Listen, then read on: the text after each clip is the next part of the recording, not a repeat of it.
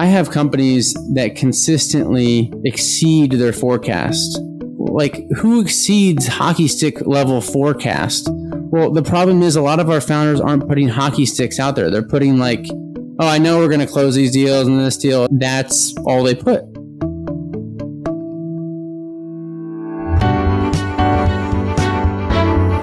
You are listening to the Sure Shot Entrepreneur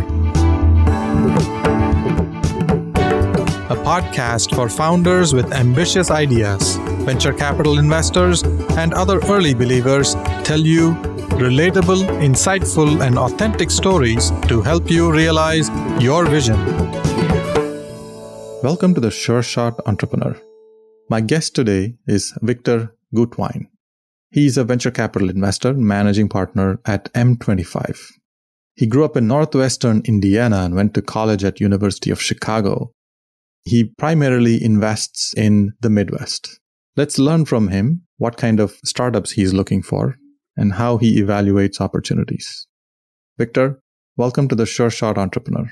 Thanks for having me, Gopi. Excited to be here. Tell me about yourself, starting with college. You went to University of Chicago, and from there, quick story on how you got to M25. Of course. The University of Chicago was a great place to be of a young tinkering entrepreneur. I actually launched my first startup as a freshman, which was a scooter startup. And this was before all of the scooter startups like Bird and Lime that we know nowadays. We had some of those kind of same ideas, but we didn't get super far. Ultimately, it was a failed startup, but what it did was it got me more plugged into the tech startup ecosystem and the venture capital ecosystem. I was even on the founding board of a student run venture fund at the University of Chicago. That was pretty foundational because I had never heard of venture capital before. And while it was pretty small amounts of money we were working with, it was emulating a venture fund. And I really enjoyed that experience. I said to myself, this is a career option. I have to do this. I was looking for that leaving college. I didn't have a clear path into getting into venture capital. I spent a few years in the corporate world in some corporate strategy roles, both with Claire's jewelry store and then with Walgreens on their e-commerce side. I appreciated those, but I was still itching to do something more entrepreneurial and more in the realm of venture capital. In 2015, I was able to convince some friends and family to back me M25's first fund. It was a whopping $1 million. There weren't any big press releases about that, but it did give me some amount of capital to start making angel investments. I went full time on this and started to get as plugged into the community as I can. Our thesis was pretty similar investing in the earliest stages of startups in the Midwest ecosystems. Back then, especially, it was pretty easy to get access to even some pretty quality deals as a relatively a nobody. And I just started hustling, building up deal flow, trying to get our name out there, our reputation. I met my partner, Mike Asem. He joined just before the launch of our second fund, which was in 2016. That was a $11 million fund two. Still the same strategy. You could write a little bit larger check now, but we're doing, we're doing a lot of deals across the Midwest region, all in that earliest stage and pretty generalist strategy. That has worked out pretty well. We are now into our third fund. We closed it earlier this year, a $31.8 million fund three, giving us some ability to lead rounds, to be a little bit more impactful on the cap table. And that's where we're at right now. We've made 115 investments across the region in about 24 cities and 11 states. It ranges from B2B software, consumer apps, e-commerce, healthcare IT, transportation and logistics software, fintech, insurtech, property tech. So we've done quite a bit, pretty general, but trying to be some of that first capital here for founders across uh, the Midwest region. Wow, what a journey. You peeked through the curtains to see what venture capital was about quite early in your career and you found your way into this world. You started with a million dollar fund. The number million dollars sounds great, but for those of the people in the audience who are not familiar with venture capital, that's a tiny fund. Yeah, that yeah. doesn't even count almost as a venture fund. yes. You started from there and now you've established a real machine that really fuels entrepreneurship in the Midwest. Mm-hmm. What is exciting for you when you work with entrepreneurs? Part of the reason that attracted me to venture capital early on was I am working with some of the most amazing people that you can work with. In the corporate world, there's some bright people, but there's also some people that are just getting by. No founder is just getting by. Everybody thinks that they have to be incredibly talented, first of all, just to do this. And then they have to think that they're going to change the world and have a huge outcome. They have to think that their vision for something that doesn't exist will be inevitable and that they will be the ones to, that can do it. And it's almost a little bit crazy, a little bit delusional sometimes, but at the same time, it's really inspiring. I love working with these founders. And I see a little bit of myself trying to start M25 when I was relatively young and trying to get that off the ground. And I feel like there's a lot of just natural connection and shared vision that we can come together on. It's a huge passion of mine. I have found my career. I am charging ahead with this and you know, that's something that just keeps me going, even though there's some ups and downs, of course, in every startup and venture capital journey. Yeah, you mentioned a very interesting point. In large companies, it is possible for someone to hide and not do a lot, just do the minimum to keep the job, collect the paycheck, do other things in life. No founder, no startup entrepreneur can ever work like that, does ever work like that they all give 110% and they lose their sleep. They make a lot of sacrifices to build their businesses. And it's an honor to have the opportunity to even sit down and talk to them. And being a part of that journey is a huge opportunity for investors like us.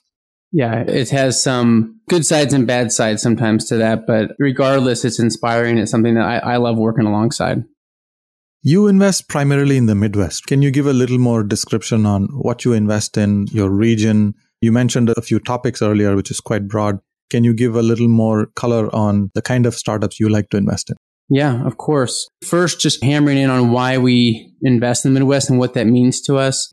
When I was first starting, it was to me pretty clear that there was an opportunity in the earliest stages to invest in Midwest headquartered companies because when you look at the capital sources available to a founder, it's hard to find real risk seeking capital for things that don't have hard assets. It's not farmland. It's not a manufacturing company. It's not real estate.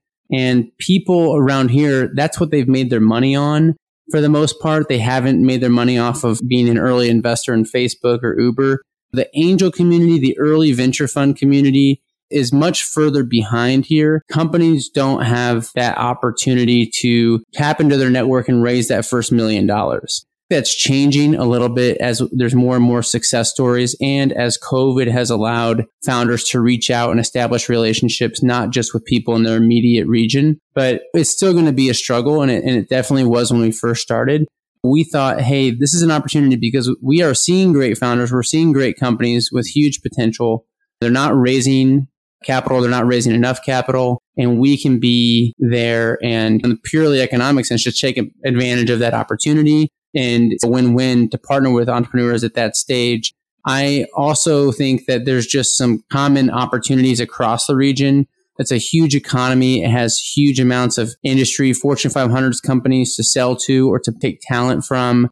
It has started to have now some recycling of unicorn exits that have sold or have done really well and IPO'd and are now starting to spit out talent that has seen what the inside of a tech company looks like to me this a really big opportunity that we've planted our flag and we are going to be investing here we're going to be covering the ground. We're going to be flying to Kansas City, to Minneapolis, to Grand Rapids, to Cincinnati, and we're going to be finding these opportunities and not making just one investment, but then using that flywheel to continue invest in company after company. The types of company and the stage of company, it can vary a little bit, but they're almost always less than a million in revenue. And on occasion, especially backing more of a seasoned team, we've invested pre revenue or even pre launch of the product People would call that maybe pre seed up to maybe seed stage now. The round size tends to look anywhere from a 500,000 total raise to a 3 million total raise. We're investing anywhere now with our third fund between 250,000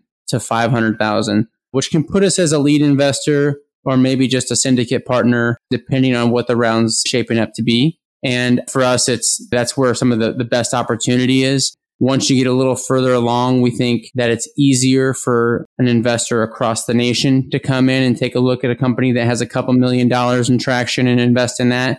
So we think our competitive advantage is a little bit earlier on into these companies. They tend to be software, e-commerce, digital marketplaces, things that have high potential, can scale really quickly and don't need quite as much capital maybe as a deep tech or biopharma or medical device type of investment. So yeah, that's the archetype of what we're looking for and what we've continued to back these past years. You're investing largely in a neglected sector geography, the kind of companies. There are not a lot of other venture capital firms focused on these areas. You're dominating that space because you're the best investor very quickly.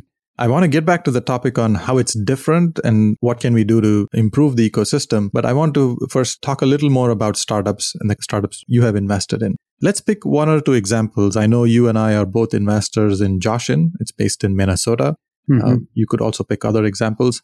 What do you ask founders when you first meet them? What happens in the first meeting? Yeah, there's a lot of typical questions that we're looking for. We want to know about the team's background and experience and why they may be the best fit for this company.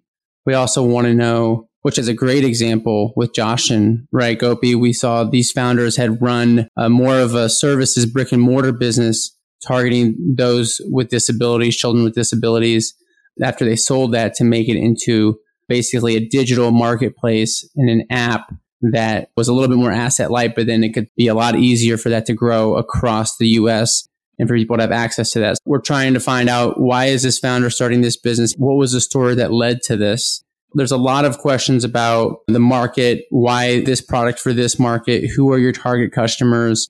And then usually we're asking about how did you get your first customers? What is that traction looking like? But one thing that maybe is a little bit more unique of a discovery that we try to make within an early conversation is what is this founder shooting for? Because in the Midwest, we often suffer from founders that have something that could be really high potential, could be a billion dollar plus company, and they're content to be more of a bootstrapped or aim towards raise a first round of venture capital, aim for profitability and sell for a more modest outcome, which is not necessarily a bad thing at all. And there's a lot of great outcomes that can be like that. But we are looking for more of that. It's almost like that Silicon Valley growth mindset with Midwest roots. Sometimes we have to encourage that or enable that with our founders to swing for the fences and not to do a little bit more conservative of a path. I try to say, let's not just make the front page of our local business journal newspaper. Let's try to make national headlines, the front page of the Wall Street Journal. Let's try to push the opening bell at NASDAQ or NYSE. Let's, let's think for those types of goals. And we've had founders, I would say, that I've been across that spectrum. And I've seen the transformation sometimes when people maybe start off thinking that their business is like, hey, if we could sell this for $20 million, that would be great. And then maybe through working with us, maybe through our conversations, they're starting to think bigger. They're starting to think a bigger impact. And we're excited to, to push on that and help those founders maybe shoot for those dreams. Yeah, that's maybe a, one of the unique questions that I'm looking for in my region because you know, that conservative mindset may be less prevalent on the coast. So, one of the striking facts for me is that a lot of industries in the real economy is in the Midwest in the US. A lot of the tech companies build solutions and eventually start selling to customers in the Midwest. I wonder how entrepreneurs can prepare so that they can capture that market and not wait for coastal startups, mainly Silicon Valley startups, to build those solutions and be ambitious about targeting customers. And they are in the Midwest, right in your backyard. Yeah, well, Gopi, that's the prime example of what is an advantage out here.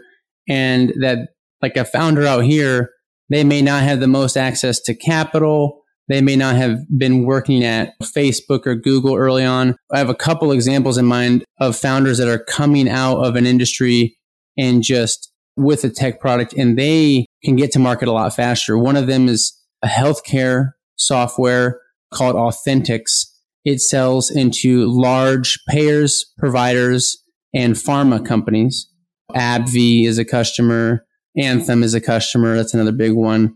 These are relationships that this founder, Amy, she had those many of those prior to leaving and starting Authentic. She was working inside a lot of these healthcare companies. Alongside them, she had a consultancy at one point and she knew exactly this pain point that they were facing. It has to do with customer data coming in and being able to actually make use of that and process that at scale. She built as a very successful so far. It's already advanced a lot and raised a strong series A.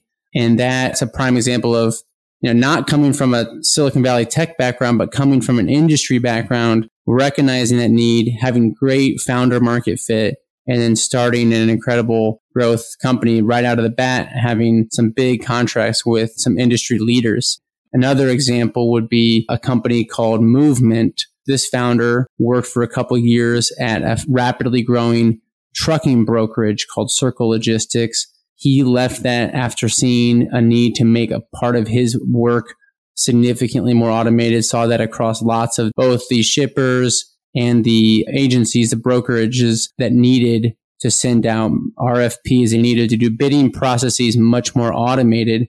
He saw that need and he was able to go to a lot of early customers as well. Once again, strong founder market fit, recognizing a need and going out there and building it, but not necessarily with a traditional Silicon Valley unicorn type background that's maybe one of the biggest opportunities this region has. And we're really excited about seeing those stories progress. This is very interesting. We are talking about founders in the Midwest, and I see that they have a natural advantage where most of the customers that they would want to sell to are an hour, two hour driving distance away.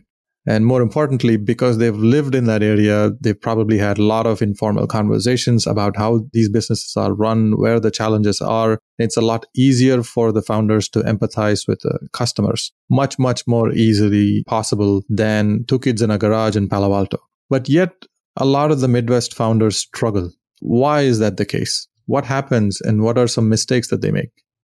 Yeah, some of the common mistakes that we see because we've seen all of the mistakes that you can make probably across our portfolio. But uh, some of the common mistakes or just issues that they face would be we have historically lagged in being able to attract experienced talent that has been at a rapidly growing venture backed startup before. We just don't have as much of that in the region. We've also lagged behind on being able to attract large amounts of venture capital like we see in the news in Silicon Valley or New York or LA. And both of those are a little bit more network issues. I see some of my companies rapidly evolving to be able to have their headquarters and main center of operations in Minneapolis or Cincinnati, but then taking on talent remotely. Even many were doing this before the pandemic. Astronomer in Cincinnati had gone to that's our headquarters that's where our, a lot of our leadership is but we're hiring people across the US and even some people across the world and they made themselves remote first to just solve that issue of not having access to all of the talent they would need just in Cincinnati. Another creative solution was a company of ours called Branch. They're based in Minnesota, in Minneapolis and they were trying to find talent to come work in Minnesota. And they were most successful by being creative and finding people that had grown up there and were working then at Silicon Valley startups, but had gone to like on LinkedIn, their high school was in Bloomington or one of the Minnetonka one of the suburbs up there. And they were reaching back out. Hey, do you want to come home? There's a great venture back startup here to work for and that was successful for them. There's these issues, there's these mistakes that are common. They're trying to find some creative solutions for that. As far as raising capital goes, a lot of it sometimes is representing yourself too conservatively. We have historically seen across the portfolio, our companies don't pitch as aggressively. They're not talking about how they're going to be billion dollar companies to VCs. And we spend a lot of time helping our companies think about that, how they're going to talk and show that story in their pitch deck. I have companies that consistently exceed their forecast. Who exceeds hockey stick level forecast? Well, the problem is a lot of our founders aren't putting hockey sticks out there. They're putting like, oh, I know we're going to close these deals and this deal. That's all they put. And I'm like, Chicago founder in the healthcare space. And he's like, yeah, we're revising our, our forecast upward. I just get a simple email. I'm like, so you beat your forecast? He would never have put that on a pitch deck. And I had to coach them. I'm like, look, we have to show what's possible with your company. People are investing in the future. They're investing in a vision. We're not going to put something that could never happen, but we want to put something that is a goal, a target, showcase that, showcase how we're going to get to that billion dollar valuation and outcome so people can see and believe. And yes, I know you haven't built this product yet, but that is part of your roadmap as part of your plan. And that will add ACV. That will add additional customers we can target. That's how we're going to grow faster. That's the type of the stuff and maybe common mistakes I see across our portfolio that once again, maybe those are a little bit more unique to Midwest founders than they are in Silicon Valley. Yeah, talent and capital both are challenges indeed. The talent is a problem for many, many startups because it's really hard to convince employees to leave a nice, high paying job and take a huge, risky opportunity at a startup. I can imagine why that can be extra challenging in the Midwest because that culture doesn't exist in the same way it does in other startup ecosystems. Capital is definitely a problem. I remember I was a speaker at a fintech conference in Omaha, Nebraska a few years ago, and I was told that Omaha, Nebraska had the highest density of millionaires in the country. And yet, they don't invest in startups. They are not angel investors. They're not investing in pre seed, seed stage, pre revenue companies. And even when they invest, they want to take a huge chunk of ownership and reduce their risk. That's not how venture capital works. I hope that we can change some of that. But what can founders do? What tips would you give to founders so that they can more easily attract talent and more easily attract capital and solve other problems? Make it more interesting for investors. Yeah. Some of what founders should do early on as they're trying to raise maybe that first round of capital, you have to tell a story that's going to be unique and on the edge of unbelievable, but still, if you get the right person with the right thesis, they can imagine that vision with you. It is practicing storytelling, practicing pitches. I do tell founders to pitch and constantly refine, but maybe you start with more friendly investors, people that will give you some real feedback, but not sugarcoat it. Because a lot of times, if it's an investor that you've never met before, they're going to be a little bit more gentle with their feedback or not give you any feedback because they don't want to come across as a negative relationship go to people that you have met before that have you know indicated willingness to hear you, you out pitch get feedback refine that pitch and when you are raising then you do need to talk to as many investors as you can to get an audience and a, a, sense of what the market is saying about your company, about their willingness to invest. Ultimately, you want to have multiple people discussing terms with you so that you can get a sense of what your amount you can raise and the valuation a lot of times, once again, here in the Midwest, I feel like we just settle for the local investor that's willing to give us a shot, but those aren't always the best terms, or that may not be the best investor for your business. I want founders to get a market of ideas and influence and opportunities to take on capital from a larger group of investors. I do encourage that quite a bit. As far as what founders can do to attract talent. This is one of the biggest struggles now, especially if you don't need capital, you need talent and prices are going up. We've seen uh, some of our teams having to pay, even if they're based in Columbus or they're based in Indianapolis, they have to pay salaries to their engineers because otherwise their engineers can just work remotely for a company on the coast. What is going to be the reason they'll work for you? Especially if you don't have the same type of capital behind you to hire them. I say that there has to be some positive culture, reason to work there. But at the same time, you have to be constantly tapping your network, especially as a CEO. Eventually, your job becomes just two things hiring and retaining talent and raising money and keeping the business financed. That becomes basically your job as the CEO. Thinking about that early is important. Yeah, I've always believed that entrepreneurs will do better if they are in their own home ground among their friends and family instead of uprooting them, moving them to a different place just to build their business. I actively invest outside Silicon Valley and Midwest and other places as well it's interesting to see that it's becoming more possible for entrepreneurs in Midwest and other places to have access to good investors and local investors like you are also building the ecosystem, which makes it possible for entrepreneurs to stay where they are And I really hope to see more greater companies coming out of the Midwest. Same. How do founders react when businesses don't work out the way they do? Do you push them to be aggressive with their goals? And when they fail, what can you do to help them? Once again, coming from what I'm seeing here in the Midwest, I feel like typically we have founders that are fearful of failure and they stick around in a business that has very limited upside because they don't want to throw in the towel. That we don't have a culture that recognizes that it's okay to have given your best and failed. A couple examples are a company that at one point was really promising, had lots of users and growing revenue, but ultimately wasn't going to be able to compete. And that became clear, had done a down round, had uh, really struggled.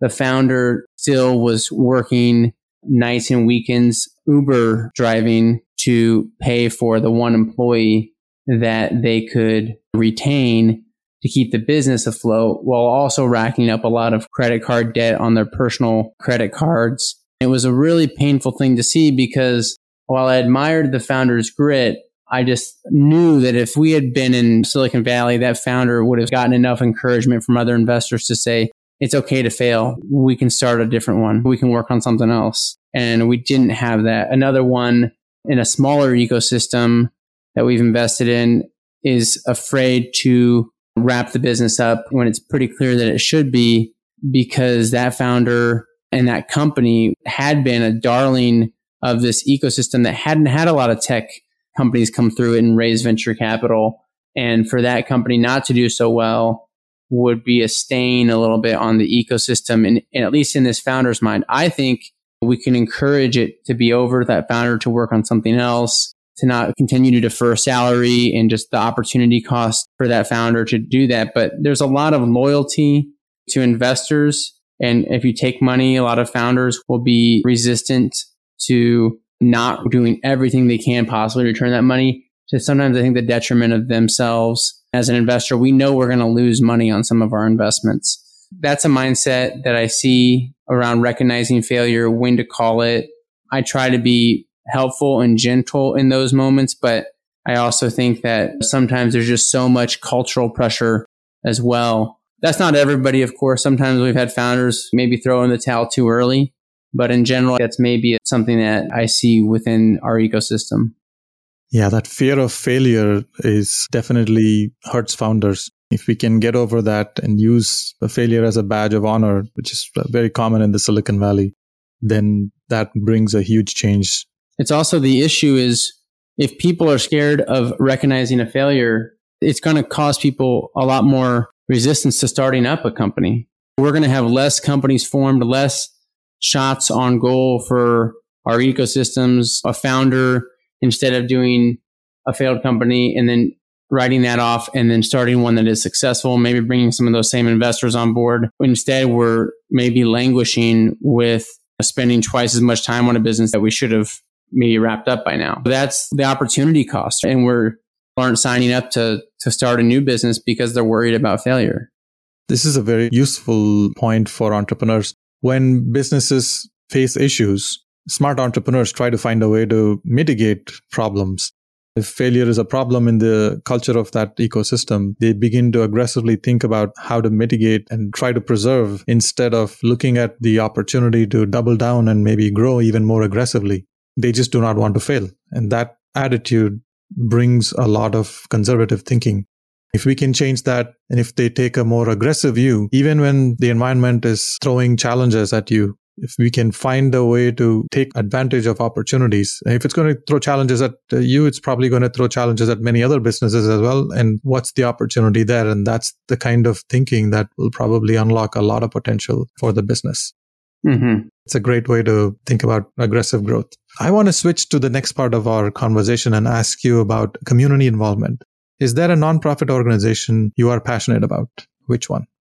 Yeah, one of the organizations I'm most passionate about is a group called Faith Tech, which is trying to get people that are Christians that have strong technology skills to be able to use and give back their time, their, their skills and resources that they're most equipped with. Some of the things that they've done are they notice that there's a whole bunch of people every year that search how to kill themselves online, which nobody should be searching. We don't want people to be exposed to that because they can build websites, they know SEO. They're like, hey, in our free time, we can build a website that becomes the first hit on Google that leads people to suicide prevention resources and a place that they can go and get help. That was one of their projects that they did, utilizing their skills and resources and something that is helping. That's something I'm passionate about and I give some of my time and efforts to. That's a noble service indeed. Thank you so much, Victor, for sharing insightful stories, authentic examples of how startups evolve in the Midwest and the opportunities ahead for all of us. I look forward to sharing your nuggets of wisdom with the world. Thank you. It was great to be on here. Thank you for listening to The Sure Shot Entrepreneur. I hope you enjoyed listening to real life stories about early believers supporting ambitious entrepreneurs. Please subscribe to the podcast and post a review. Your comments will help other entrepreneurs find this podcast. I look forward to catching you at the next episode.